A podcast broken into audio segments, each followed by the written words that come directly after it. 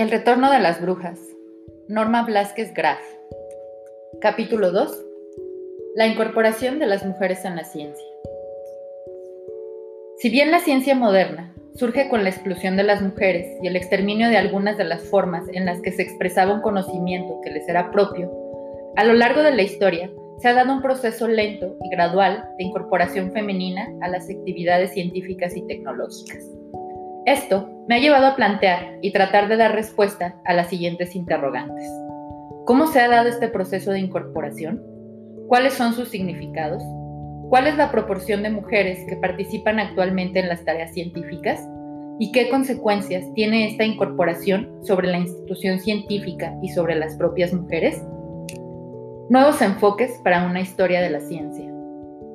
La recuperación de los nombres y contribuciones de las mujeres en la ciencia ha sido el resultado de un intenso trabajo de investigación, sobre todo de historiadoras que han descrito el papel de las mujeres en distintas épocas del desarrollo humano. Se han destacado las habilidades que fueron desarrollando y acumulando, como la creación de diferentes herramientas, el desarrollo de conocimientos sobre plantas comestibles y medicinales, su cultivo, recolección y conservación, la fabricación de ollas, la hilandería, la botánica del lino y el algodón, su tinción, la elaboración de tapices, la preparación de alimentos y bebidas como el pan y el licor fermentado, entre otras. Se considera que el área de la historia de las mujeres en la ciencia se sistematiza a partir de los años 70 en el siglo XX. Existe una diversidad de trabajos que abordan numerosos temas, desde los descubrimientos sobre la separación y el calentamiento lento de sustancias y la invención de dispositivos y artefactos como los descritos en el capítulo anterior, de María la profetisa en el siglo XII, hasta los descubrimientos recientes de Bárbara MacLeod sobre los mecanismos de la transposición genética o las investigaciones de Rosalind Franklin sobre la estructura del DNA. El análisis de esta literatura muestra la existencia de varios enfoques o aproximaciones. Mujeres e instituciones científicas. La primera aproximación dentro de la historia de las mujeres en la ciencia ha sido el análisis de la incorporación y participación femenina en las instituciones donde se ha practicado esta actividad. Mediante este enfoque, se aborda la historia del acceso limitado que tuvieron las mujeres a la producción científica oficial y el lugar que ocupan en el contexto institucional como el religioso, el universitario y las sociedades y organizaciones científicas. Cuando se analizan las oportunidades alcanzadas por las mujeres en estos ámbitos, se observa la dificultad de incorporarse adecuadamente a las instituciones oficiales del conocimiento científico y, adicionalmente, que existen pocos estudios sobre el papel de las mujeres en estas instituciones, tanto en el pasado como en la época actual. Asimismo, se ha ignorado que a principios del siglo XIX, hombres y mujeres todavía hacían ciencia en un entorno doméstico y dependiendo de las aportaciones de los distintos integrantes de la familia. Fue, hasta finales del siglo, cuando empezó a hacerse ciencia fuera del ámbito doméstico y comenzó a introducirse a las universidades, con la exigencia de una calificación para acceder a las distintas disciplinas, motivo por el cual se dio un impacto diferencial sobre los niveles de participación de las mujeres. Además, lo anterior ocurrió a medida que se iba imponiendo una ideología cultural que asociaba el intelecto a los hombres y las emociones a las mujeres, aspecto abordado con más detalle posteriormente. La historia de la admisión de las científicas en la Royal Society es una buena ilustración de esta aproximación. La institución de las eminencias científicas británicas que durante tres siglos han excluido a las mujeres muestra la autorrepresentación masculina al evidenciar cómo son elegidos sus integrantes y el extraordinario tratado que tuvo que ser acordado para proponer a la, mujer, a la primera mujer candidata, después de dos décadas de haber sido aprobada la legislatura antidiscriminatoria en el país. Hilary Rose señala que los archivos de la Royal Society dan una idea muy buena de los modos con los cuales los hombres se las han ingeniado para admitirse a sí mismos en estas instituciones y para excluir a las mujeres. Lo anterior se manifiesta en la inconformidad presentada recientemente por varias integrantes de la comunidad científica a esta sociedad, fundada en 1660, que permitió la entrada de mujeres hasta 1945 y, acusada desde inicios del siglo XXI, de no reconocer los logros de las científicas ni la equidad de género entre sus integrantes, a pesar de cumplir las mujeres con todos los requisitos, en cuya calificación se aplica el mismo rigor exigido a los hombres para pertenecer a dicha sociedad. Rescate de las contribuciones de las mujeres a la ciencia. Esta aproximación se refiere a la recuperación de los logros de aquellas mujeres cuyas contribuciones científicas han sido eliminadas de las corrientes principales de la historia de la ciencia. De acuerdo con esta concepción, fueron los enciclopedistas quienes iniciaron la recuperación de nombres de mujeres distinguidas para probar que también eran capaces de, de grandes logros y por lo tanto debían ser admitidas en las instituciones de ciencia. En el siglo XVIII apareció la primera enciclopedia dedicada solo a la historia de las mujeres en las ciencias naturales y la medicina. En estos primeros estudios, la mayoría del trabajo sobre las científicas quedó en el molde de la historia de los grandes hombres,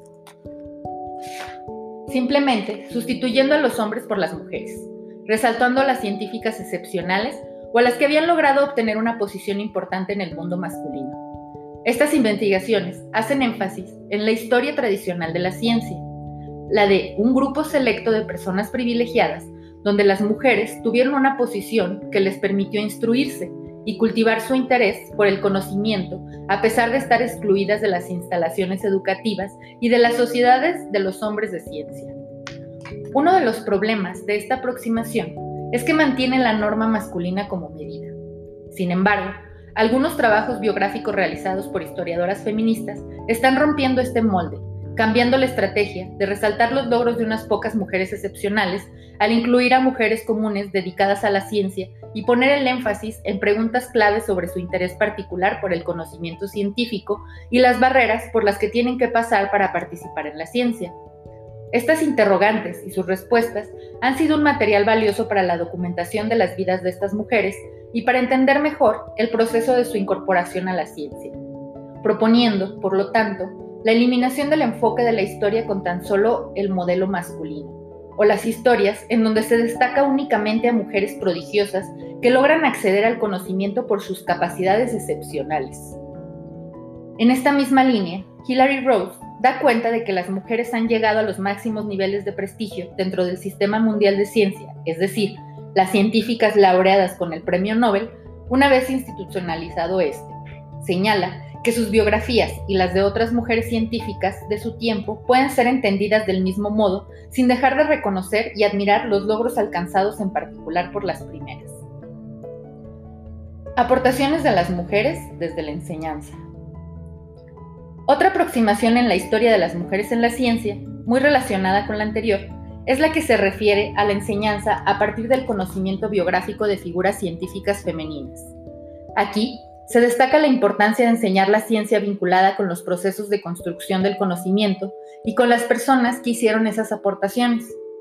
El objetivo es la elaboración de modelos didácticos que incluyan a las científicas y sus contribuciones, que reconozcan su autoridad que las integre en una tradición que se transmita a las alumnas y alumnos y que permitan nuevas actitudes del profesorado y el estudiantado ante estos hechos, así como proporcionar modelos y referentes para las generaciones más jóvenes.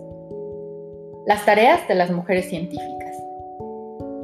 La cuarta aproximación, que se desprende de los estudios actuales sobre las mujeres en la ciencia, se refiere a las tareas que han realizado desde, desde el nivel de ayudantes de laboratorio hasta el de investigadoras principales y sus aportaciones. Desde su producción académica hasta la organización de espacios académicos propios, los proyectos que surgen por iniciativas de las mujeres dan lugar a nuevas publicaciones alrededor del mundo y se dedican números especiales a estas investigadoras. En este sentido, las preguntas planteadas en los trabajos de investigación y las interpretaciones de que ellas se desprenden muestran una gran especificidad inducida por la participación de las mujeres y son discutidas en seminarios, grupos de estudio, asociaciones, congresos, revistas y editoriales. ¿Qué es la mujer para la ciencia? El último grupo de investigaciones, de las cuales daré ejemplos en el capítulo, cómo afecta la ciencia a las mujeres, se puede reunir en una aproximación que analiza cómo se ha conceptualizado a las mujeres en las distintas disciplinas científicas, principalmente en la biología y en la medicina. El eje de todas estas aproximaciones es la incorporación de la perspectiva de género dentro de la historia, considerándola como un campo del conocimiento o bien como parte de la historia de la ciencia en particular. Cuando surgió la historia de la ciencia como disciplina cuyo objetivo de estudio eran las relaciones entre la ciencia y la sociedad en las décadas de los años 20 y 30 del siglo XX, no se consideró el papel desempeñado por las mujeres, pues solo se incluían aspectos como la religión, la clase, la edad y la vocación. Esto muestra que la incorporación de las mujeres en los estudios históricos ha modificado el campo mismo de conocimiento de la historia. En América Latina, se realiza cada vez más trabajos con esta perspectiva. Los estudios de Waleska Lehmann en Venezuela, de Yamila Asís y colaboradoras en Puerto Rico, de María Margaret López de Brasil y en México los estudios de Aurora Tobar y María Luisa Rodríguez Sala son buenas ilustraciones de este tipo de investigaciones, en las que pueden encontrarse las diferentes actividades y logros realizados por mujeres pioneras de la ciencia en nuestra región. Esta es una primera evidencia de cómo cómo la participación de las mujeres en la ciencia modifica el conocimiento científico, en este caso, al cambiar el rumbo de la investigación histórica y por ende el de la propia historia. Características del proceso de incorporación. Del análisis de los diferentes enfoques empleados en la historia de la participación de las mujeres en la ciencia, se desprenden algunas características que permiten responder a la pregunta de cómo ha sido el proceso de incorporación a esta actividad. La primera conclusión importante a la que se puede llegar es que, desde la antigüedad más remota, las mujeres siempre han producido conocimiento, independientemente del grado de desarrollo que haya tenido la construcción de la ciencia como la conocemos actualmente. Como se vio en el capítulo anterior, algunos de los conocimientos de las mujeres han tomado rutas que han sido interpretadas como amenazantes para el desarrollo de la civilización. Estas líneas de conocimiento han sido combatidas y de manera coincidente en el tiempo con su aniquilación surgieron las bases para el desarrollo de la ciencia moderna. Pasaron tres siglos después de que Galileo publicara las obras que marcaron el arranque de la ciencia moderna para la apertura de las universidades europeas a las mujeres. El surgimiento de las universidades en los siglos XII y XV, 12 a XV redujo inicialmente las oportunidades educativas para las mujeres, pues desde sus orígenes estas instituciones estuvieron cerradas para ellas y no fueron admitidas formalmente hasta la segunda mitad del siglo XIX, en 1860 en Suiza, hacia 1870 en Inglaterra, en 1880 en Francia y hasta 1900 en Alemania. En México, la primera médica se recibió en 1887. Esto muestra el grado de exclusión femenina de los centros en los que se cultivaba la ciencia oficial. No obstante, las mujeres aprovechaban los espacios disponibles para satisfacer sus necesidades de saber. En ese contexto, a finales de la Edad Media, los conventos proporcionaban un lugar importante en el que las mujeres podían aprender. Sin embargo, como ha ocurrido desde la antigüedad, su conocimiento se acumulaba y expresaba también en todos los espacios de la vida cotidiana fuera de los centros oficiales. Con los años, las oportunidades de las mujeres para participar en la ciencia se han modificado, lo que ha llevado al cambio de las instituciones de conocimiento, y aunque en varios países la discriminación dentro de las universidades es ilegal y en muchas instituciones ya se han aplicado programas de equidad de género, todavía existen contradicciones y siguen vigentes algunos mecanismos de exclusión. ¿Cuántas mujeres se dedican a la ciencia?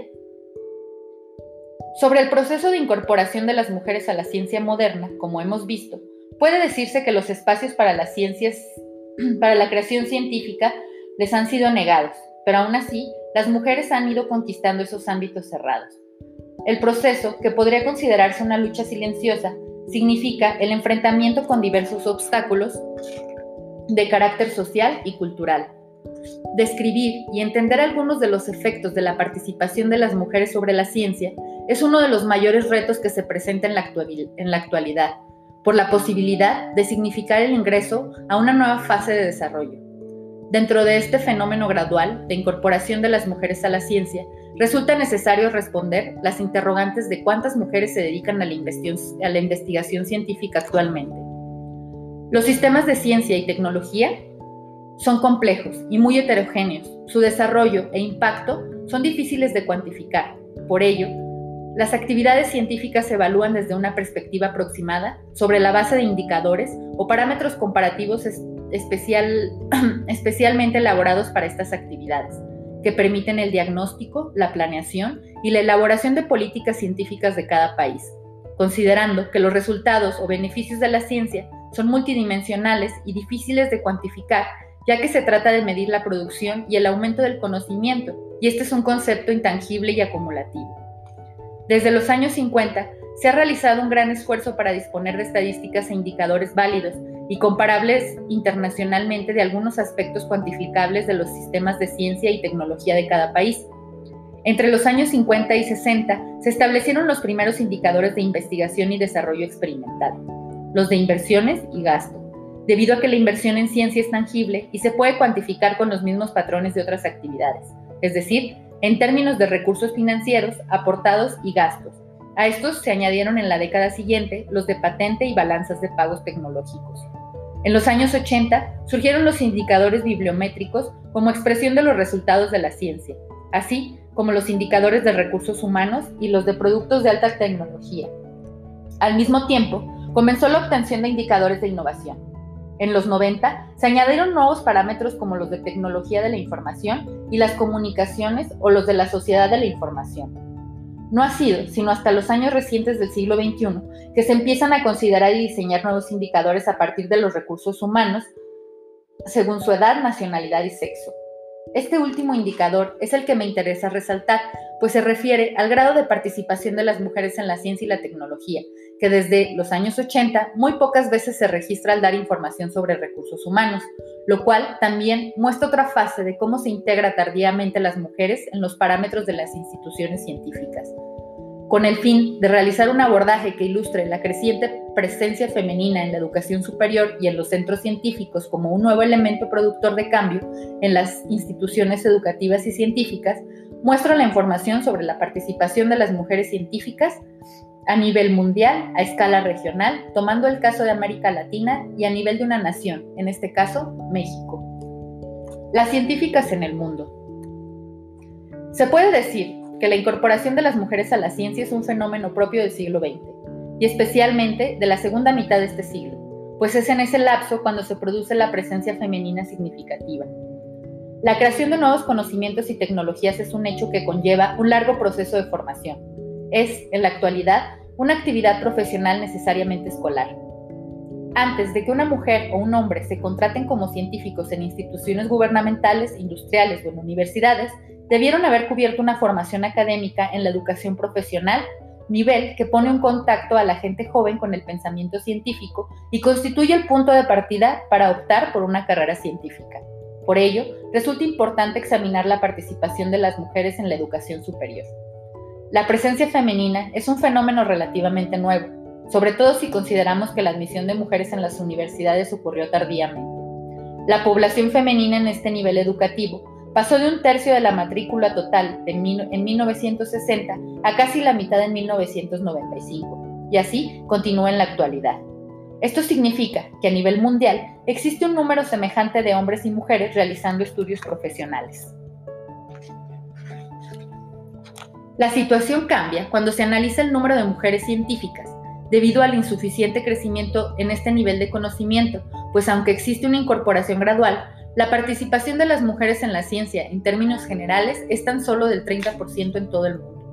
En la Unión Europea, en 1999, el número de mujeres con doctorado tuvo un promedio de 37.8%, con las cifras más bajas en Bélgica, donde las mujeres alcanzaron 27%, y las más altas en Grecia, con un 46%. Para 2003, se observó un aumento, llegando en promedio al 43% en Italia, Lituania, Portugal e Irlanda, mostraron porcentajes mayores al 50% y aquellos menores al 40% se obtuvieron en Noruega, Alemania y Suiza.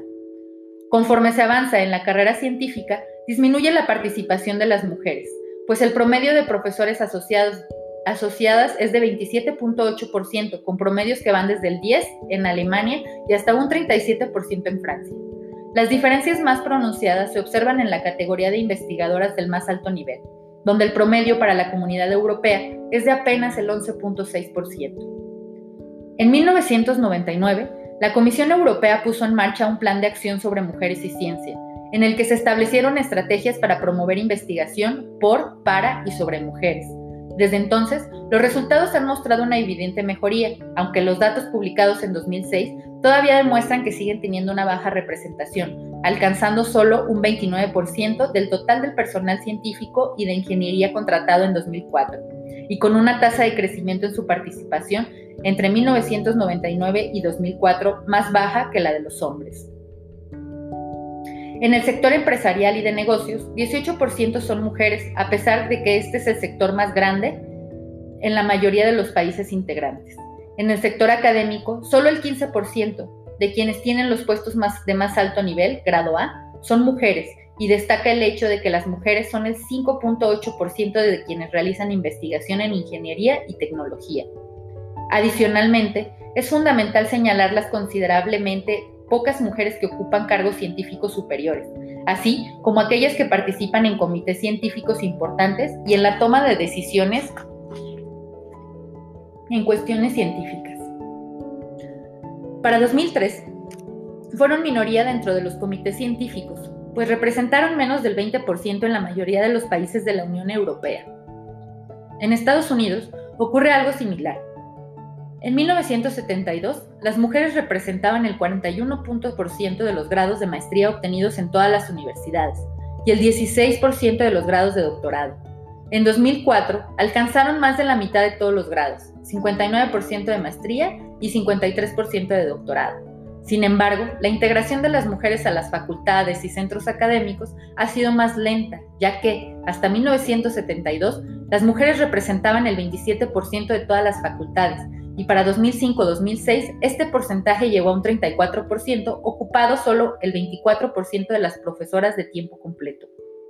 Al igual que en la Unión Europea, son muy pocas las mujeres que trabajan en posiciones de poder o puestos superiores de gestión en universidades y centros de investigación. En 1994, solo 6 de 19 integrantes del Comité Presidencial de Asesores Científicos y Tecnológicos de Estados Unidos eran mujeres y en 1998 el Comité Científico Nacional tenía únicamente 8 mujeres de un total de 24 participantes. Científicas en América Latina. Para el caso de América Latina, es importante destacar los trabajos realizados en Venezuela, Brasil, Argentina, Cuba y Uruguay, con el objeto de evaluar la presencia de mujeres en la educación superior y en las distintas áreas de conocimiento durante los últimos 20 años, puede decirse, en términos generales, que al igual que otras partes del mundo, en los países de la región considerada, hay un aumento de las mujeres a nivel educativo superior, pero todavía no se observa el mismo proceso a nivel de actividades docentes ni a nivel de investigación o de la toma de decisiones dentro de estas actividades. América Latina es un caso singular dentro del contexto mundial, pues participa uno de los países con la proporción de mujeres científicas más alta en el mundo, Cuba, nación donde la mitad del personal científico de investigación está formado por mujeres. Paradójicamente, el caso cubano es de gran utilidad al revelar que más allá del número, existen enormes condiciones de desigualdad para las mujeres científicas en comparación con las condiciones en las que se desarrolla el trabajo masculino, lo cual ilustra algunos de los obstáculos que se presentan actualmente para las mujeres en la ciencia. Conforme se asciende en los niveles de formación científica, disminuye el número de mujeres. Esto puede verse en los sistemas muy jerarquizados en los que se plantean categorías de acuerdo con la productividad científica, medida por el número de publicaciones o referencias de los trabajos publicados. Las diferencias también se expresan en la proporción de hombres y mujeres que forman parte del cuerpo de la dirección de las instituciones académicas y científicas. En su vida profesional, enfrentan obstáculos y dificultades específicas que obedecen tanto a factores de los modelos y prácticas característicos de las instituciones científicas, como a condiciones socioculturales que limitan el pleno desarrollo del conjunto de las mujeres. Entre estos, resalta la asignación de los roles domésticos tradicionales y del cuidado familiar, como resultado, persisten situaciones de discriminación laboral y salarial palpables desde, su desempeño en tareas y cargos de menor jerarquía, y que, en su presencia, como ya mencioné, es minoritaria en los niveles de decisión. Científicas en México. La incorporación de mujeres a la educación superior en regiones donde el desarrollo económico y científico es menor muestra la existencia de una dinámica distinta a la de los países desarrollados sin embargo, a finales del siglo XX alcanza cifras semejantes a los promedios mundiales. La población de mujeres en la educación superior alcanzó un tercio hasta los inicios de los años 80 en el siglo pasado. Esto significa que la presencia de las mujeres en la educación superior es hoy la misma que la de los hombres, al menos desde el punto de vista numérico en la matrícula de ingreso. La mayor presencia femenina se expresa en algunas áreas del conocimiento, en particular en las que incluso supera el número de hombres como humanidades 65% y salud 60%, mientras que en otras como ingeniería y tecnología 29% y ciencias agropecuarias 26%. La participación de las mujeres es aún limitada, es decir, siguen siendo campos predominantemente masculinos. En otras áreas, como las ciencias sociales y administrativas y las ciencias naturales, la participación de las mujeres es equivalente a la de los hombres. Como en otras partes del mundo, el panorama cambia cuando se examina la presencia de mujeres en los niveles de posgrado y la investigación científica, pues en ellas todavía no se alcanzan los promedios masculinos. Por ejemplo, la participación en la matrícula del posgrado nacional representó cerca del 40% del total en el 2002 y el porcentaje de las becas otorgadas por el Consejo Nacional de Ciencia y Tecnología, CONACYT, fue de 45% en el 2006. Es interesante observar que no se producen cambios significativos en las áreas del conocimiento cultivadas por las mujeres en este nivel de formación científica, respecto a los de la educación superior. La educación y las humanidades siguen representando la proporción más alta, al igual que las ciencias de la salud, ciencias sociales y ciencias naturales, mientras que ingeniería y tecnología y ciencias agropecuarias siguen siendo campos del dominio masculino. La participación de las mujeres como investigadoras que ejercen profesionalmente se analizó dentro del Sistema Nacional de Investigadores SNIP, creado en 1984, con el propósito de apoyar al personal de investigación mediante estímulos económicos para elevar su nivel profesional. Pertenecer al SNI dentro de algunos sectores científicos en México se ha considerado como sinónimo de científico y cobra importancia como se define una persona que hace investigación. Aunque las diferentes definiciones pueden dar lugar a muchas discusiones, el dato para México parte de cómo, una, de cómo una comunidad científica integrada mayoritariamente por hombres define la investigación científica y tecnológica y reconoce o niega como científicos a quienes la realizan. La proporción de mujeres científicas representa en este caso a las mujeres que cumplen con los méritos académicos y exigencias de productividad idénticas a las existentes para los hombres. El análisis muestra que la proporción de mujeres ha ido aumentando lentamente, a pesar al pasar de un 19% en 1984 a un 30% en el 2003. Entre las investigadoras nuevamente aparece como una constante la existencia de las áreas específicas en las que se expresa el trabajo científico femenino. La mayor parte de las científicas se concentra en las ciencias sociales y humanidades y las proporciones más bajas en las ingenierías y en las ciencias físico-matemáticas. Conforme se ascienden los niveles de la formación científica, disminuye el número de mujeres y en los comités de dictamen y evaluación del SNI. La presencia de las mujeres fue de un 16% en 1997, disminuyó al 3% en el 2004 y alcanzó solo el 21% en 2006.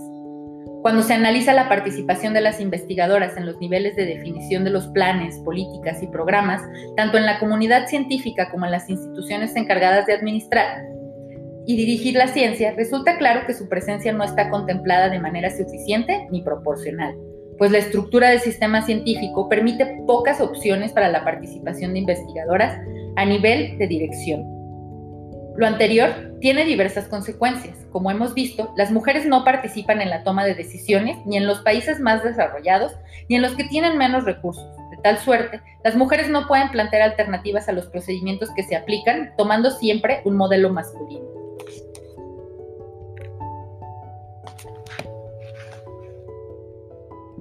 Algunos efectos de la presencia femenina en la ciencia. La creciente presencia femenina en la educación superior y en los centros científicos constituye un nuevo elemento que produce cambios en las instituciones educativas y científicas y en la estructura del conocimiento científico.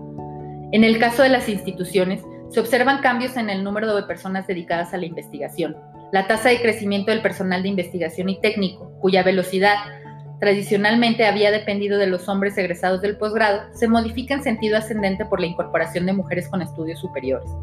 Lo anterior no implica solamente un cambio en el tipo numérico. La presencia femenina transforma los recintos científicos que tienen que contar con instalaciones para mujeres. Las reglas del juego institucional cambian en términos de horarios de trabajo. Los temas de investigación y la estructura del financiamiento también sufren modificaciones. Las universidades e instituciones de investigación dedican recursos cada vez más mayores a los proyectos con contenido de género. Las becas y los criterios de edad para iniciar o terminar los programas de formación o superación académica también han cambiado. Se ponen en marcha en algunos países políticas y programas de ciencia y tecnología con perspectiva de género o para propiciar la equidad de género, para citar solamente algunos ejemplos.